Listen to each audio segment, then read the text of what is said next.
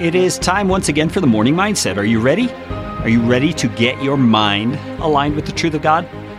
That's what the morning mindset is here for, and I hope you're taking this seriously that every day you're setting aside time, whether it's with this morning mindset or in some other way, to get your mind right, to get your thinking aligned with God's way of viewing the universe, the world, and your role in it. Because as we think is the way we are going to live.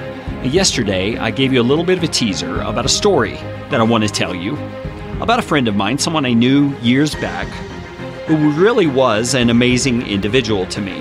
His name is Mark, and Mark had a severe form of cerebral palsy. He was confined to a wheelchair for 90% of his life. The only time he wasn't was when he had to get out of the wheelchair to go to the restroom or to get into his bed to sleep. And Mark the amazing thing about Mark is that he had this incredible mind. He was a very sharp, very smart guy. And he was determined as much as he was able to live alone. And so Mark lived in his own apartment.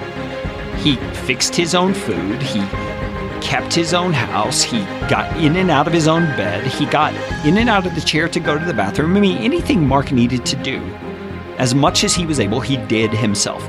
And as his condition progressed and worsened, he needed more help from the church family. And that's where I met him. I was pastor at the church where Mark attended.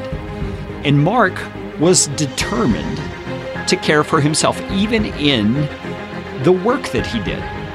Mark was able to type, he had a very sharp mind, and he actually became a research assistant for a very well known Christian author. And Mark's work was involved in the success of every book this author and speaker published and promoted. And you wouldn't know it. Mark was a behind the scenes guy, but he was content to do that because he had the opportunity, through the God given gifts he had been given, to apply himself into work rather than be lazy, rather than be the sluggard of Proverbs chapter 6 that we read about yesterday. Mark refused to let himself believe the lies that he could not do it. And I think any of us who are relatively healthy would look at Mark's situation and think he has every reason in the world to take that excuse, doesn't he? I mean, he's severely handicapped. He can't walk, he can barely get in and out of his wheelchair to get into his bed. And there were times where he would ha- call us at the church, and someone would have to go and help Mark because he had fallen. Help him up out of the floor, help him into his wheelchair. But he was always committed to working through those things and getting the help when he needed it, but being independent when he could. And he relied on the Lord to give him the strength.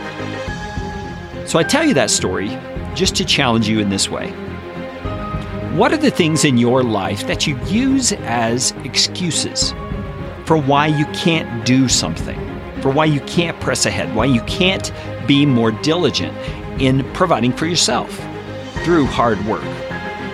And granted, the hard work will look different for every person depending on their ability and depending on their physical condition. But as you can see in Mark's situation, there's a lot more possible than we often give ourselves credit for. We could be, with God's help, pressing forward like Mark did, and providing for ourselves through hard work. And the rewards are incredible. Mark was one of the most fulfilled, one of the most encouraging guys I've ever met. Was always eager to be of help to people however he could.